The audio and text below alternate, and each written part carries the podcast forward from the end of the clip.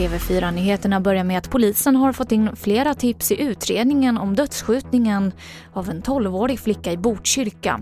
Men det är oklart om tipsen lett utredningen framåt.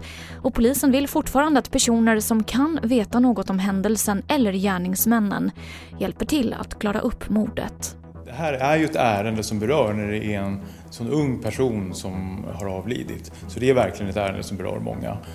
Och jag hoppas ju verkligen att eh, att alla som vet någonting om det här kommer till polisen och berättar eftersom det verkligen berör många.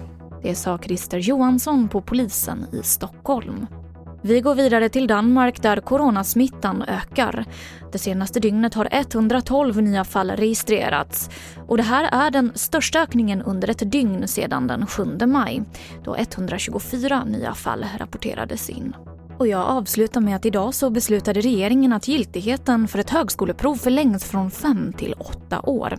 Matilda Ernkrans som är minister för högre utbildning och forskning säger att det här kommer att ge fler möjlighet att konkurrera om en högskoleplats.